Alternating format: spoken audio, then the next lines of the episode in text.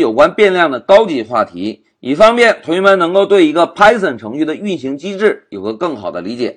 同学们在这一小节中啊，先给大家介绍一下变量的引用。因为理解了变量的引用之后，对于我们理解在 Python 中函数的参数传递以及函数的返回值都是非常有帮助的。那在展开引用这个话题之前，老师先问大家一个问题：同学们，当一个 Python 程序运行的时候，变量以及数据是保存在哪里的？哎，非常好，变量和数据都是保存在内存中的，对吧？而变量的引用这个概念呢，就是给大家介绍一下。当一个 Python 程序运行时，变量和数据是怎样保存的，并且保存的是什么内容？来，大家看，当一个 Python 程序运行的时候，变量和数据是分开保存的。数据就是保存的数据，它呢在内存中有个独立的位置，这个位置呢，我们通常把它叫做地址。而变量中保存的就是数据在内存中的地址。同时，大家注意哦。变量记录数据的地址这个动作，我们呢就可以把它叫做引用。在 Python 中，我们可以使用 id 这个函数来查看一个数据在内存中对应的地址。哎，讲到这里，老师先给大家简单介绍了一下引用的概念。一句话讲，在 Python 中，变量和数据是分开存储的。变量记录数据的内存地址这个动作就可以叫做引用。那接下来就让我们回到 IPython 做一下演练。同学们，老师啊，首先来定一个变量 a 等于一。同学们注意一下哦，在之前老师介绍过，当这个变量第一次出现时，是不是就会定义一个变量，并且把数字一赋值给这个变量，对吧？那现在再给大家介绍引用这个概念时，同学们以后要养成一个习惯哦，就是看到赋值语句之后。首先把注意力放在等号的右侧。哎，同学们看一下，赋值语句等号右侧是什么？哎，就是一个数字一，对吧？那现在老师啊，给大家画一张图，简单描述一下，在 Python 运行的时候，a 等于一这句话是怎么执行的？大家看，首先看等号右侧是不是就是数字一？那么我们就在内存中啊，先挖一个坑。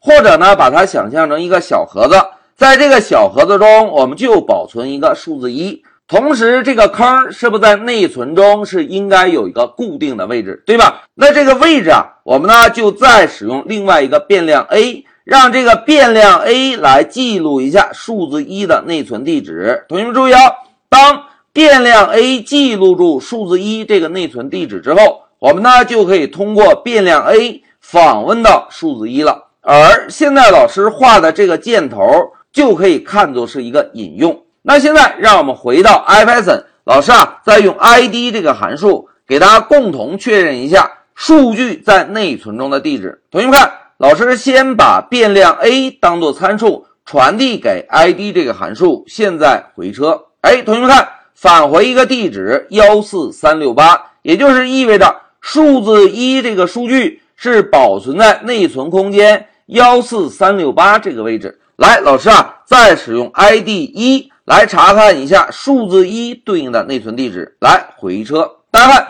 数字一的内存地址是不是就是幺四三六八，对吧？那现在老师再写一个代码，同学们，变量 b 我们是不是并没有使用过，对吧？如果老师写一个 b 等于 a，哎，同学们，按照我们现在的理解，变量 b 中现在应该保存什么数据？哎，非常好，应该保存数字一，对吧？那现在再让我们用 id 这个函数来查看一下变量 b 中保存数据所在的内存地址。现在回车，哎，大家看，地址仍然是幺四三六八。哎，同学们注意哦，变量 a 保存数据的地址是幺四三六八，数字一所在的内存地址是幺四三六八。变量 b 保存的数据地址是不是同样也是幺四三六八？哎，这三个幺四三六八怎么样来看待呢？老师啊，再给大家画一张图。同学们看，在看待赋值语句的时候，首先应该把注意力放在等号的右侧，对吧？Python 程序在执行的时候，一看到哦数字一，就会呢在内存中先挖一个坑，或者呢放一个小盒子，在这个小盒子中啊保存上数字一。同时注意啊，这个数字一是不是在内存中是有一个地址的？这个地址呢就是幺四三六八。好，数字一在内存中准备好了之后，再把注意力转移到等号左侧变量 a，我们啊就使用一个 a 的变量来记录了一下数字一在内存中的地址。这个呢就意味着变量 a 引用了数字一。然后再来看第四行代码，b 等于 a，同学们，b 等于 a 这句话是不是表示我们让变量 b 记录了变量 a 中的数据，对吧？那现在同学们看，变量 a 中的数据在内存中有了吗？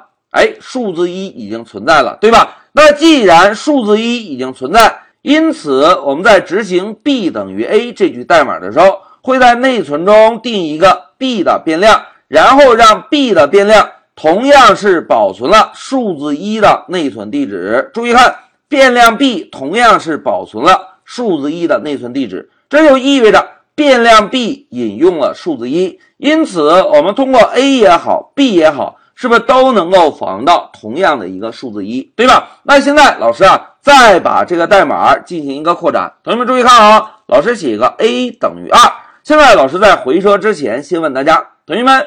变量 a 在内存中存在了吗？哎，必须存在了，对吧？那现在老师回车，然后问大家，同学们，如果我们使用 id 这个函数传入 a 得到的数据的内存地址会变化吗？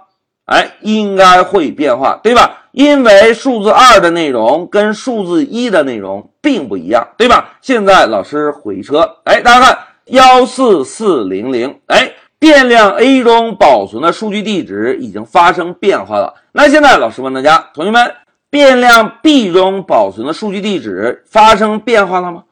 哎，应该没有，对吧？来，让我们再用 id 这个函数来验证一下。回车，哎，大家看，变量 b 中保存的数据地址仍然是幺四三六八。来，老师啊，再给大家画一张图。我们呢，还是从第一行代码来看起。同学们看。首先，我们把注意力放在等号的右侧，是不是在内存中准备一个小盒子，在这个小盒子中放上数字一，对吧？然后呢，再定一个变量 a 来引用这个数字一的地址。注意啊，现在数字一的地址是不是就是幺四三六八，对吧？幺四三六八。然后我们再看第四行代码，让变量 b 记录变量 a 保存的数据。实际上呢，是再定一个变量，让这个变量中保存了 a 保存数字一的地址，也就是变量 b 对数字一进行了引用。那接下来再看第六行代码，a 等于二。同学们，现在内存中有二这个数字吗？哎，并没有，对吧？那既然没有，我们啊就在内存中再来为数字二分配一个空间。这个空间呢，我们同样可以理解成一个小盒子，然后这个数字二在内存中同样有一个地址幺四四零零。好，数字二准备好了之后，同学们再把注意力放在等号的左侧，大家看 a 等于二，而现在变量 a 是不是在内存中已经存在了，对吧？那既然存在啊，我们呢就把 a 之前对数字一的引用给咔嚓掉。然后呢，让变量 a 再来记录住数字二这个地址，哎，这样呢就相当于变量 a 对数字二做了一个引用。那现在同学们看，变量 b 的引用有改变吗？哎，并没有，对吧？所以我们使用 id b 来查看变量 b 中保存的数据地址的时候，仍然是幺四三六八，也就是数字一。哎，这个就是 Python 中的引用。同学们讲到这里，相信大家对引用的概念已经有点体会了，对吧？那现在啊，老师给大家举个例子，在 Python 中，我们可以把引用看成一个便签纸，而把数据呢看成一个我们真正要处理的小盒子。注意啊，我们把数据啊看成一个小盒子，而变量呢，我们看成是一张便签纸。大家再来看一下这个程序啊，当 a 等于一执行的时候。是不是相当于搞了一个便签纸 a，啪贴在这个数字一的小盒子上？